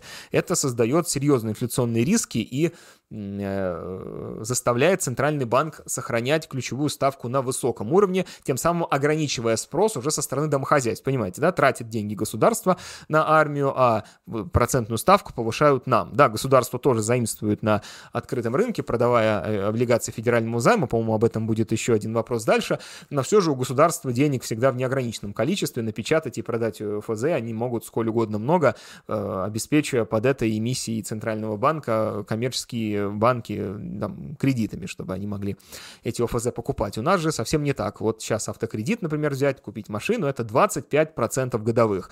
Э, чтобы взять какую-нибудь даже самую вшивую Ладу Гранту за миллион рублей, нужно переплатить 250 тысяч. Ну, совершенно неподъемная сумма для большинства россиян, поэтому, конечно, спрос будет дальше падать э, из-за Э, высокой процентной ставки. Ну а главной целью высокой процентной ставки на ближайшую перспективу это сохрани... является сохранение э, благоприятного курса доллара, э, который не вышел бы за границы в 100 рублей.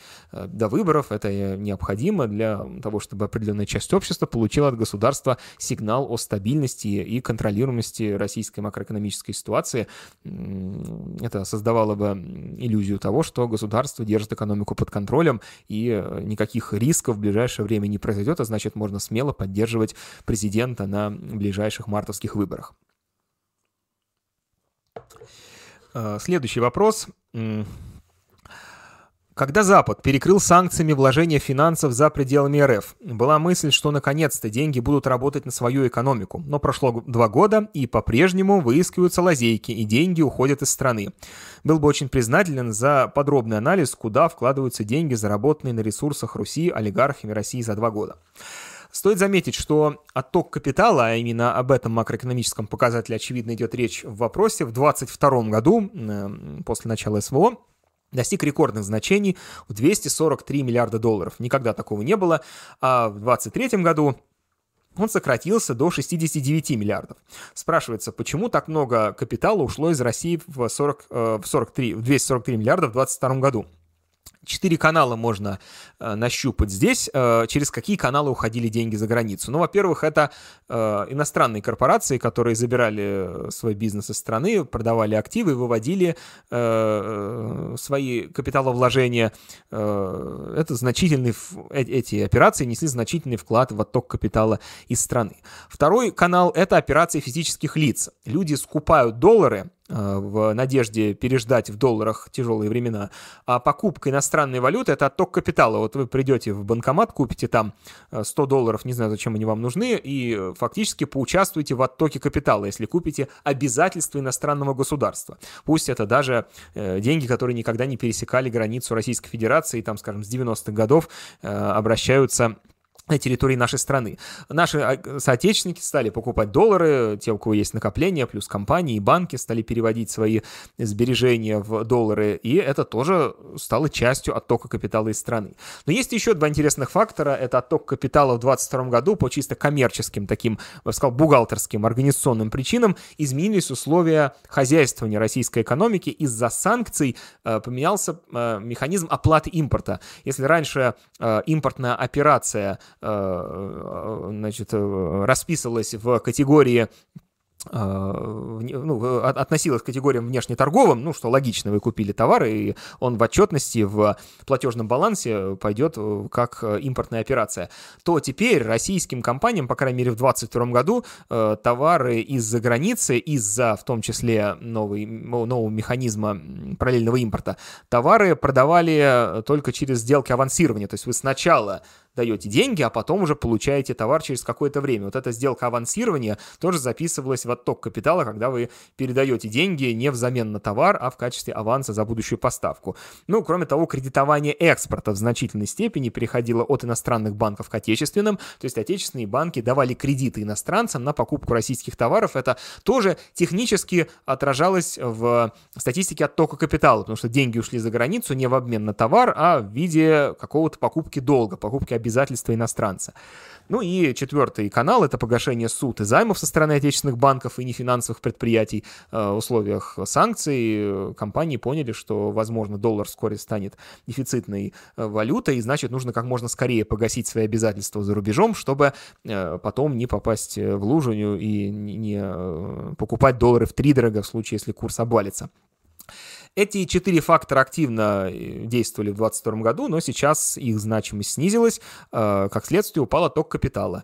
И сегодня в большей степени он обеспечен именно покупкой иностранных, иностранной валюты э, гражданами и компаниями, а также сделками по приобретению тех активов, которые были брошены иностранцами в России. Российские компании прибирают к рукам э, собственность иностранцев, для этого нужно как-то перевести деньги за границу, это тоже входит в категорию оттока капитала и, кстати, влияет на валютный курс. Так что сегодня из-за санкций, собственно, выводить деньги в офшоры и покупать э, роскошные яхты и недвижимость и футбольные клубы на эти деньги затруднительно. Это отвечая на вопрос ваш о том, как олигархи богатство Руси растринкивают.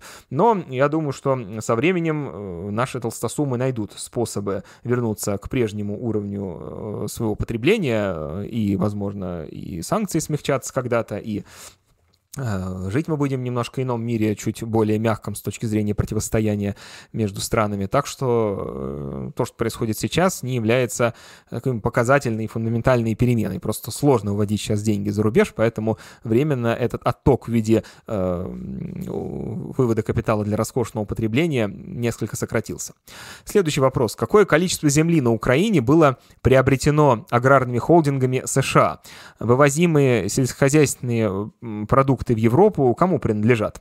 Льготы по продаже сельскохозяйственной продукции фактически предоставлены гражданам Украины или корпорациям США. Заранее благодарю за ответ. Ну, здесь я, э, чтобы ответить на этот вопрос, предлагаю обратиться к нашему ролику, который называется «Кому достанется Украина?». Он был снят примерно полгода назад и подробно объясняет сущность земельной реформы на Украине, которая выражается в том, что в стране снят запрет на продажу земли, мораторий на продажу земли, который действовал на протяжении, по-моему, 20 20 лет. А, в итоге на момент 23 года 9 миллионов гектаров земли находилась в собственности олигархов, крупных агропромышленных комплексов и корпораций и иностранных инвесторов. Это треть сельскохозяйственных земель Украины. Какова доля там, собственно, американского и европейского капитала определить трудно, потому что э, украинские олигархи активно используют офшоры, и не всегда понятно, каково реальное происхождение тех или иных инвестиций. Но вот, в общем, треть э, земли Украины находится под э, контролем паразитических слоев иностранных крупных инвесторов, олигархов и агропромышленных агропромышленных монополий. Остальную землю обрабатывают э, простые украинцы и отчасти государство ну, в меньшей степени, потому что государство уже почти не присутствует на рынке земли, но вот процесс приватизации запущен э, благодаря э, активному воздействию со стороны Запада, который продвигал эту программу реформ на Украине. Следующий объемный вопрос. Э, так называемый фонд национального благосостояния постепенно истощается, при этом военный бюджет растет крайне быстрыми темпами, а война и не планирует заканчиваться, из чего можно предположить, что и бюджет 2024 года будет закрытым, закрыт с большим дефицитом. А судя по принятому правительством трехлетнему бюджету 25 и 26 годов, они тоже будут дефицитными. А ликвидной части ФНБ осталось всего 5 триллионов. Действия государственных деятелей предсказуемы, это денежная эмиссия, да она и так уже осуществлялась неоднократно за время войны. Хочется услышать ваше мнение и, возможно, прогнозы касаемо того, насколько сильно будут прибегать к эмиссии и как это отразится на российской потребительской корзине и обществе. Некоторые спикеры предполагают, что в связи с истощением ФНБ и ценами на нефть, сильно отстающими от прогнозов правительства, военный бюджет России будет урезан, что отразится на линии фронта. Как думаете, в грядущем году власть будет сконцентрирована на недопущении внутреннего кризиса или все так же на, на боевых действиях? Но стоит заметить, что главным источником э, покрытия э, бюджета, э, дефицита бюджета является государственный долг, который достиг уже 15% ВВП, и правительство намерено довести его до 20%. Они считают это значение безопасным. Государственный долг наращивается за счет продажи облигаций федерального займа. Их покупают преимущественно крупные банки, но разными способами Центральный банк финансирует коммерческие банки под эти сделки. А в 2022 году впервые, по-моему, за историю современной России, если я, не, если я ошибаюсь, поправьте меня, пожалуйста, в комментариях, но не припомню такого, Центральный банк впервые прибег к политике количественного смягчения, то есть стал напрямую покупать облигации федерального займа, ну, стал приобретать на рынке облигации федерального займа для того, чтобы финансировать э, дефицит э, бюджета федерального правительства. Это крайне редкое явление. Как правило, Центральный банк не осуществляет таких действий, чтобы не, э, создавать э, э, таких стимулов и рисков такого эмиссионного финансирования бюджета за счет простого запуска печатного станка. Но все же все, что сейчас происходит, показывает нам, что власти российские скорее ищут повода для выхода на мирные переговоры. Военные действия очень затратны, они сулят большие социальные проблемы, как не затыкай эти дыры, как не запрещай партии, как не снимай оппозиционных кандидатов, вода дырочку найдет, и мы видим, как сегодня протест выражается в виде, например, движения жен мобилизованных, которые Э, разным образом привлекают внимание к проблеме эксплуатации людей на фронте, требуют вернуть своих мужей, причем не просто вернуть, а не заменять их другими, а просто по сути остановить военные действия. Но власти здесь никак нельзя проиграть, поэтому до тех пор, пока они на выгодных для себя условиях не заключат мирное соглашение с западным миром, с Украиной, они будут бросать на алтарь победы все больше и больше ресурсы. Да, это можно делать аккуратно, потихонечку отрезая э, Э, хвост кошки так, чтобы она этого не заметила. Э, но поражение здесь э, равносильно самоубийству правящего класса. А он всеми силами, всеми своими костлявыми ручками держится за власть и не готов ее отдать никаким образом. В этой связи возникают некоторые риски. Дальнейшее финансирование военных действий будет сопровождаться ростом государственного долга. Уже сейчас, в 2023 году, на обслуживание госдолга российское правительство потратило 1,7 триллиона рублей. Это довольно много. Это 6% от всех затрат бюджета. А в прошлом году было 4%, стало 6%. Вы можете мне сказать, ну а как же Соединенные Штаты, там госдолг вообще он больше 100% ВВП. Но это долг э, кого, того, кого надо долг. Американский долг э, номинирован в той валюте, которая принимается по всему миру, и обслуживать его можно за счет действительно простой эмиссии. В России такой фокус не пройдет. Российский рубль мало где в мире используется. Да, можно торговать с Китаем, но э, если вы напечатаете рублей и потом купите на эти деньги что-то у Китая, то и Китай у нас купит много товаров на эти же самые рубли, потому что больше нигде он обналичить эти рубли не сможет, э, отоварить только в России. Никакая другая страна за рубли ему ничего не продаст. Ну, по крайней мере, очень малое количество стран готовы торговать в рублях. В этой связи эти рубли все равно вернутся в российскую экономику и обернутся высокой инфляцией. А эмиссия это есть не что иное, как абсорбация э, стоимости из экономики. То есть это такой пылесос, который высасывает активы из э, отраслей, из социальной сферы, из домохозяйств, и все это кладет на алтарь победы в специальной военной операции э, через жертвы, на которые идет э, наше общество. В чем эти жертвы выражаются? В недофинансировании очень важных, социально значимых, стратегически значимых э, отраслей. Ну, например, финансирование науки из бюджета в 2023 году снизилось до минимального значения за последние 19 лет. 0,74% ВВП было потрачено на науку в прошлом году. 1,26 триллиона рублей. Э, на 2024 год даже в номинальном выражении на науку будет потрачено меньше, 1,22 триллиона рублей.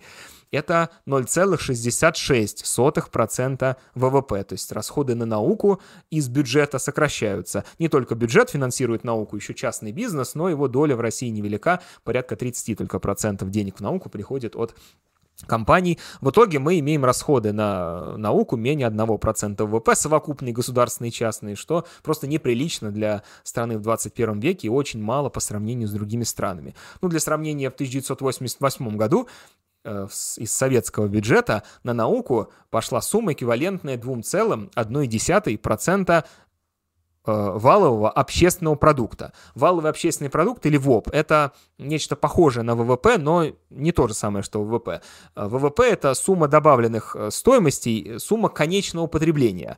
А валовой общественный продукт – это конечное потребление плюс промежуточное потребление. Это такой двойной счет. Ну, такая особенность статистического учета в советской экономике была. И таким образом валовый общественный продукт включает в себя, ну, он куда больше по объему, чем ВВП. Например, ВВП СССР был бы меньше, чем э, ВОП, но он не считался тогда, поэтому эти 2,1% это значительно больше по сравнению с российскими 0,66 э, в 2024 году, то есть в целом советское государство в 1988 году тратило на науку многократно больше, чем современная Россия, ну и, собственно, это все, как вы понимаете, даром не пройдет для нашей страны, последствия этого мы будем расхлебывать еще долгое время, это будет выражаться в низкой производительности труда э, и, как следствие, в низком темпе экономического роста и в стагнации стагнации российской экономики, поскольку э, если не своя наука, то, собственно, на что же нам еще опереться? Из научного мира нашу страну, к сожалению, постепенно вытесняют. Я это сам на практике вижу. Э, практически невозможно сейчас включиться в иностранный э, научный коллектив и работать с коллегами по каким-то глобальным вопросам, там той же политэкономической сфере, делать это официально сейчас невозможно. Э, очень легко попасть под, под клеймо иноагента, если ты имеешь какие-то научные, академические, вообще никак не связанные с политикой и с военными действиями, э, какие-то научные связи с э, иностранным миром. Следующий вопрос. Вы очень часто приводите анализ событий с опорой на капитал и его свойства, но часто государственное устройство имеет ряд свойств, характерных для предыдущего, феодального уклада. Возможно, и часть побудительных мотивов для действий таких государств лежат не в сфере капитала, а, например, в контроле над территорией. Ну а контроль над территорией зачем нам нужен? Контроль над территорией — это экономический фактор. Он позволяет увеличивать прибыль за счет монополизации рынка подчиненной территории и доминирования там э, прямых иностранных инвестиций из э, страны инвестора. Э, понятно, что все явления многофакторные, и на начало СВО повлияло э, в том числе и настроение президента в тот момент, когда он подписывал решение о начале военных действий. Однако влияние этих факторов и вес этих факторов будет разным. Ключевое влияние, наибольший вес имеют деньги, коммерческие интересы, интересы прибыли, интересы бизнеса, интересы капитала. Э, историческая практика и наша реальность, окружающая нас, не, не дает возможности сомневаться в этом утверждении. Вопрос э, следующий. Какой резон был России вступать в НАТО? Зачем нам американские военные базы с их оружием, командирами и наемниками, что тогда делать своей армии, как развиваться в таких условиях, и как это противно ощущать врага на своей территории. Ну, очевидно, этот вопрос э, связан с тезисом Путина о том, как э, Россия просилась в НАТО, но вот и так и не взяли их в НАТО, пытались они показать, что мы свои, буржуинские. На самом деле у этого действия был простой, весьма коммерческий, прагматический смысл войти в респектабельное лондонское общество, стать частью мировой политической, экономической элиты и получить от Вашингтонского обкома ярлык на княжение, ну, например, на территории СНГ или в Восточной Европе или еще где-то, то есть разграничить э, сферы влияния капитала разных стран и э, тем самым с одобрения вышестоящих э, политических сил э, спокойно извлекать прибыль из эксплуатации соответствующего экономического региона. Но не получилось. Оказалось, что западный мир не готов мириться с российскими корпорациями, даже с их доминированием даже на ограниченной территории. В итоге в НАТО не взяли, в Евросоюз не взяли, единое э, экономическое пространство от Лиссабона до Владивостока не сложилось. В итоге Э, фактически мы имеем то, что имеем, мы имеем противостояние российского и западного капитала, несмотря на все попытки э, отечественного правящего класса встроиться в мировую политическую элиту, э, на, пусть даже на правах бедного родственника. Э, следующий вопрос. Вы можете объяснить подробнее, почему крупный капитал обязательно нуждается в расширении на территории других стран? И разве российские компании не могли сопротивляться вытеснению с рынка Украины до начала СВО? Ну, отчасти я на этот вопрос уже ответил. Зачем это нужно? Это нужно для экспорта капитала когда возникает проблема перенакопления, когда уже некуда вкладывать деньги на своей территории, то есть фактически нет прибыльных, привлекательных проектов. Проблем-то в стране может быть множество. Вон у нас половина населенных пунктов в стране не газифицирована, а «Газпром» э, строит автозаправки и прокладывает трубопроводы за пределами Российской Федерации. Почему? Потому что это коммерческая компания, пусть даже и под контролем государства, она нацелена на извлечение прибыли. Таким образом, чем э, больше у вас вариантов приложения капитала за рубежом, тем больше прибыльных проектов вы получаете в качестве возможности для размещения собственных инвестиций. Э, капитал течет по пути максимизации прибыли через эксплуатацию дешевых природных ресурсов, рабочей силы, через благоприятное географическое положение, например, выход к морю, собственно, зачем нужен был российскому капиталу Крым. Ну а что касается, пытались ли российские компании как-то повлиять и сопротивляться вытеснению с украинского рынка, да, пытались. Они договаривались, они воздействовали неформальным образом через э, влияние на украинских политиков, э, через Минские соглашения, но ничего не получилось. В итоге пришлось решать вопрос с применением вооруженных сил.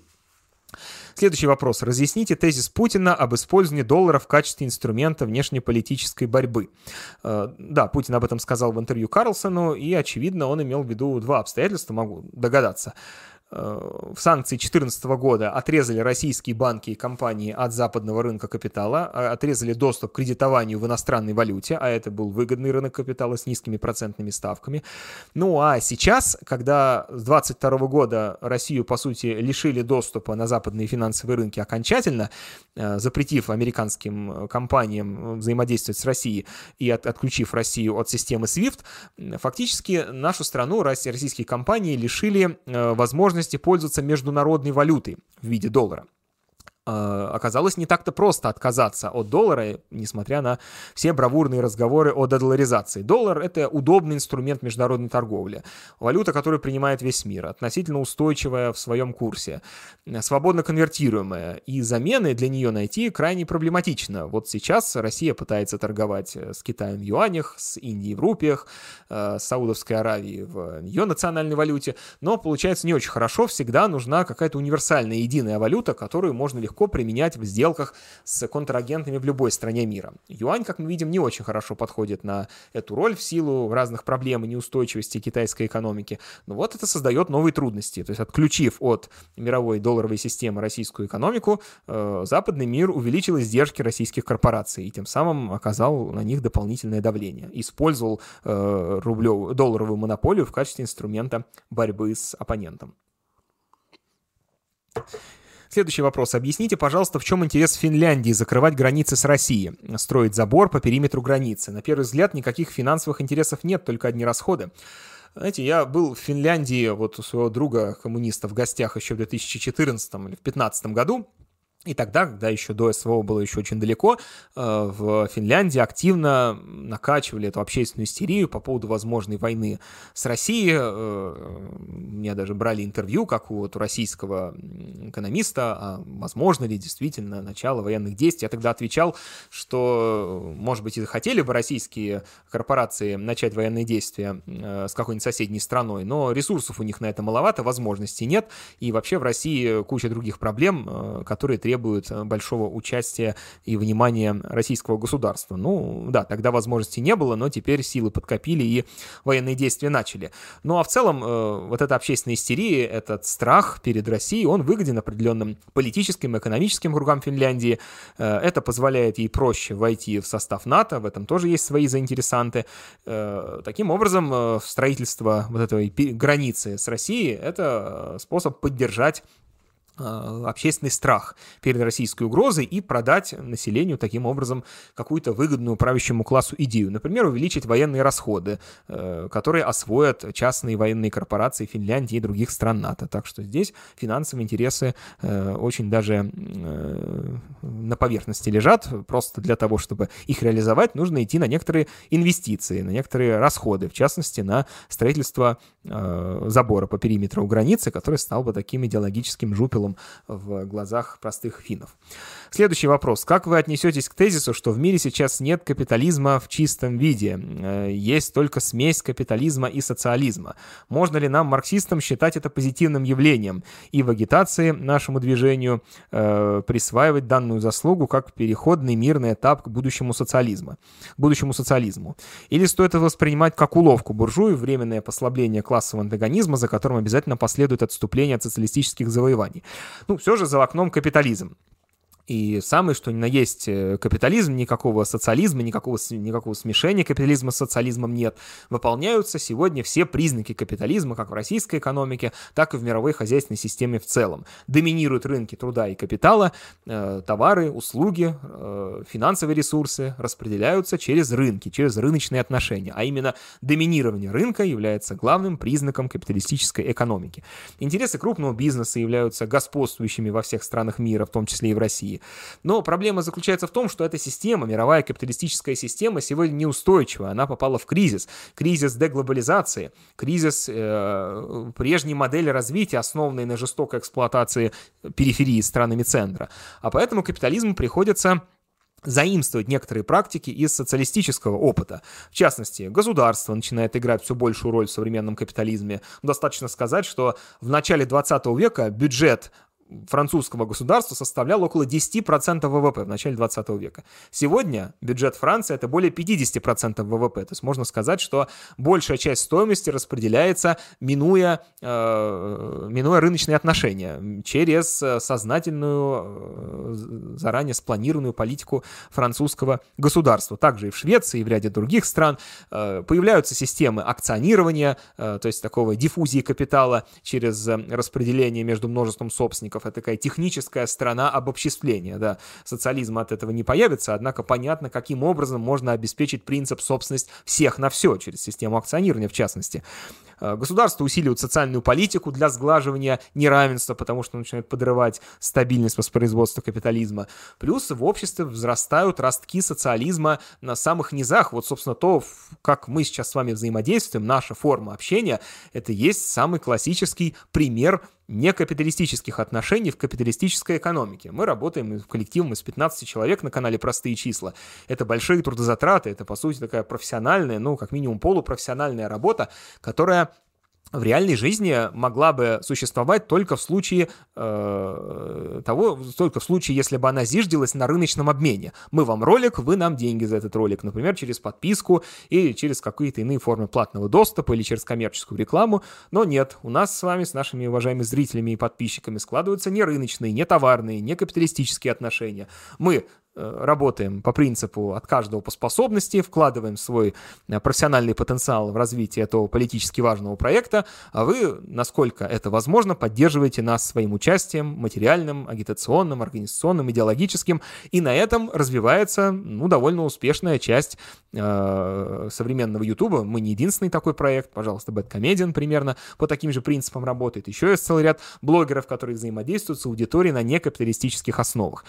О чем это говорит? Почитайте работы покойного профессора Бузгалина, где он много раз поднимал вопросы взрастания ростков социализма еще в рамках капиталистического способа производства. Они создают хорошую, благоприятную почву для будущих социалистических преобразований и дают нам понимание того, а почему социализм есть естественное, логичное следствие э, капитализма, почему социализм вырастает на э, почве капитализма, питаясь его разлагающимся трупом, как Э, как э, самым лучшим удобрением, потому что социализм совершенно логичная, естественная, соответствующая человеческой природе общественная система, которая взрастает на противоречиях капитализма. А каковы эти противоречия и как социализм их будет решать, мы всячески пытаемся показать через наши материалы, поэтому уж коль скоро автор э, этого вопроса принадлежит к ряду политических активистов марксистского толка, очень рекомендую вам, осваивая наши ролики, делиться этими тезисами с вашими коллегами, коллегами, соседями,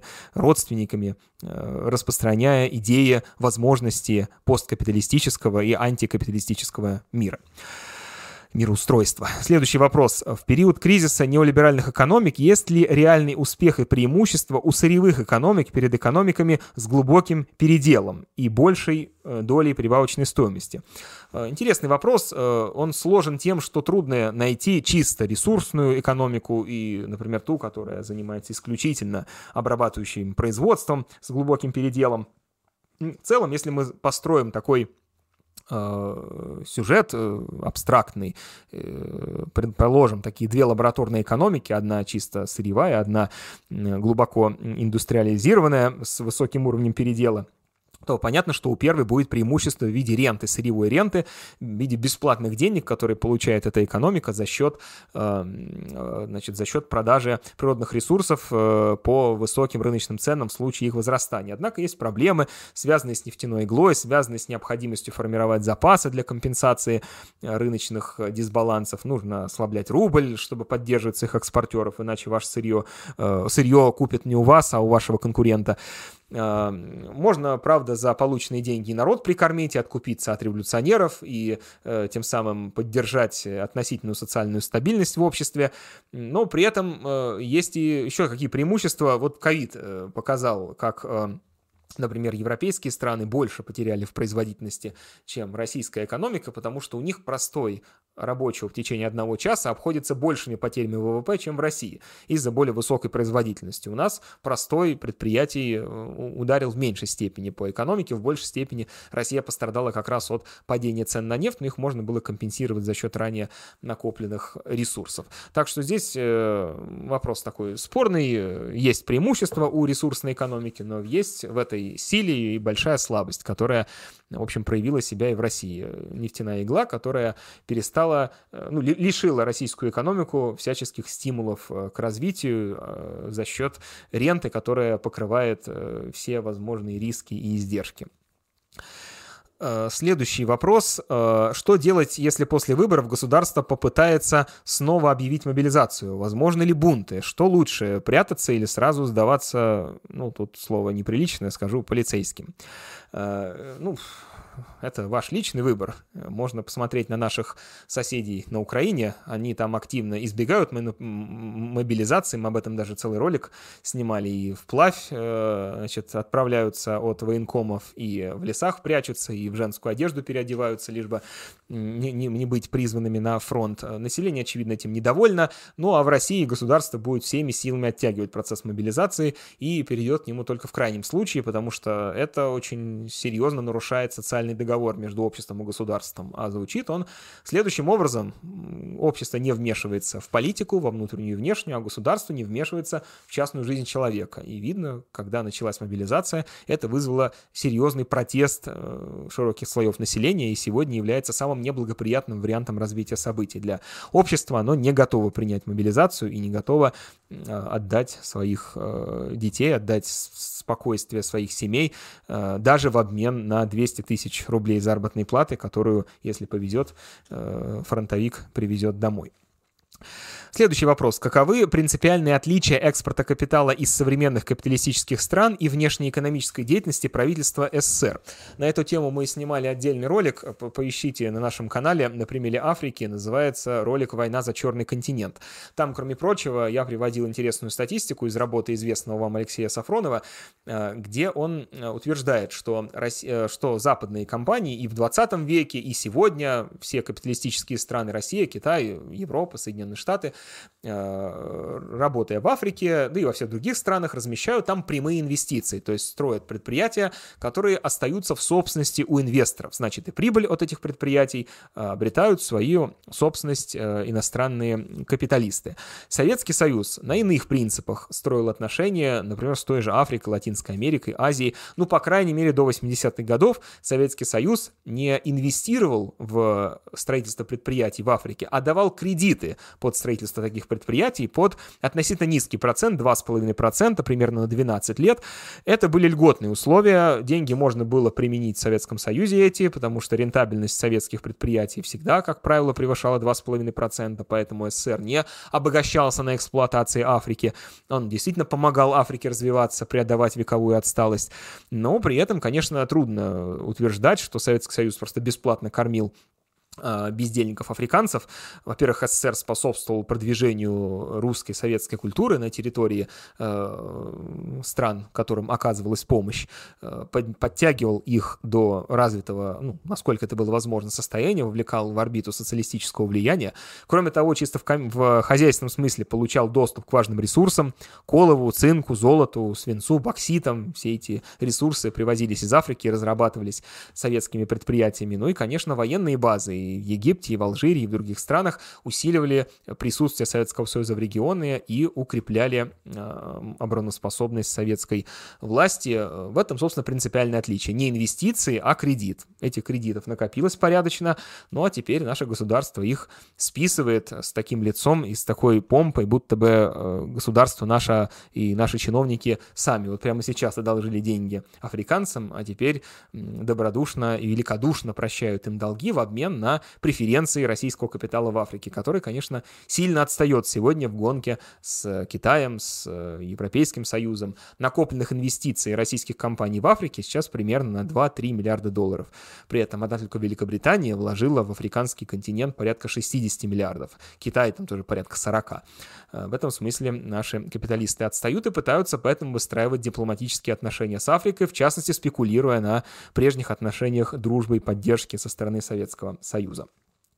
И последний вопрос. Планируете ли вы проводить встречи с подписчиками в регионах? Ну, в целом мы готовы это делать. Главное, чтобы сами подписчики были в этом заинтересованы. А поэтому э, мы были бы рады увидеть первое движение, первую инициативу от вас. Как это можно сделать? Ну, мы все с коллегами работаем на предприятиях, ну, в частности, в университетах, в академических институтах. Просто так куда-то уехать э, затруднительно, нужно оформлять командировку. А чтобы это сделать, можно получить, например, приглашение от какого-то университета или академического института института приглашение выступить с лекцией или принять участие в каком-то тематическом семинаре. Э, именное приглашение, на его основе можно оформить э, командировку кому-то из наших э, участников нашего проекта.